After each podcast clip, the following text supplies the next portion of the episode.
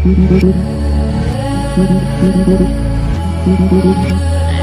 मेरे में आप बस सिर्फ़